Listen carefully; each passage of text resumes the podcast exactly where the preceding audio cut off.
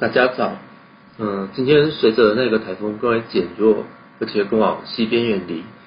那西半部的云量就更进一步的减少，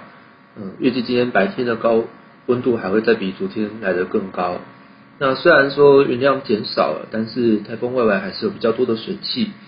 那东南方还也有一些暖湿空气顺着太平洋高压的边缘往台湾移入，所以迎风面的北海岸东北角，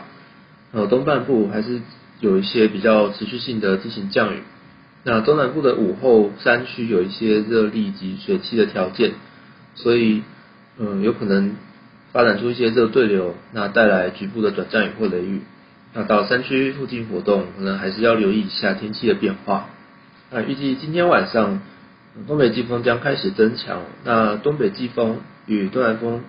的暖湿空气有一些交汇的情况。那可能会为东北部带来一些比较明显的雨势。呃，明天随着东北季风南下，那东半部的降雨，呃，比较明显的这个区域可能会跟着往南边移动。那由于台湾附近的水汽还是比较多，那西半部的云量预计也会稍微再比今天来的更多一点。那山区有这个短暂雨的机会。那周六西半部也平地也有一些降雨的这个几率。那这波的东北季风没有带来比较明显的这个冷空气，那北部大概在明天的下半天到周日的上半天，呃，温度会受到影响，有些下降的状况。那配合阴雨的天气，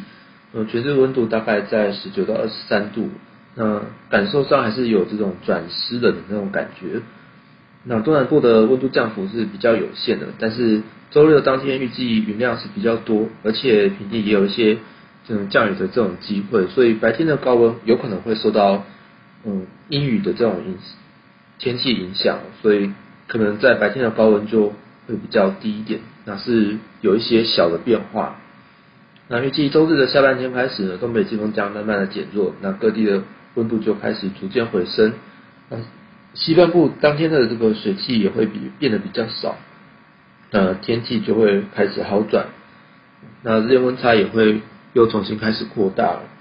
那预计下周北方暂时都没有很嗯太明显的这个冷空气再再度南下，那大致都是受到高压回流的这个影响。那不过回流还是会带来比较多的这个水汽。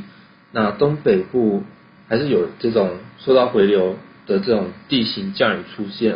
那加上前几天其实这些地区已经有累积了比较大量的降雨。那边坡不太稳定哦，可能有一些落石或者是单方发生的几率。那建议行车行进这个附近的那种路段的时候，还是要稍微留意一下路况。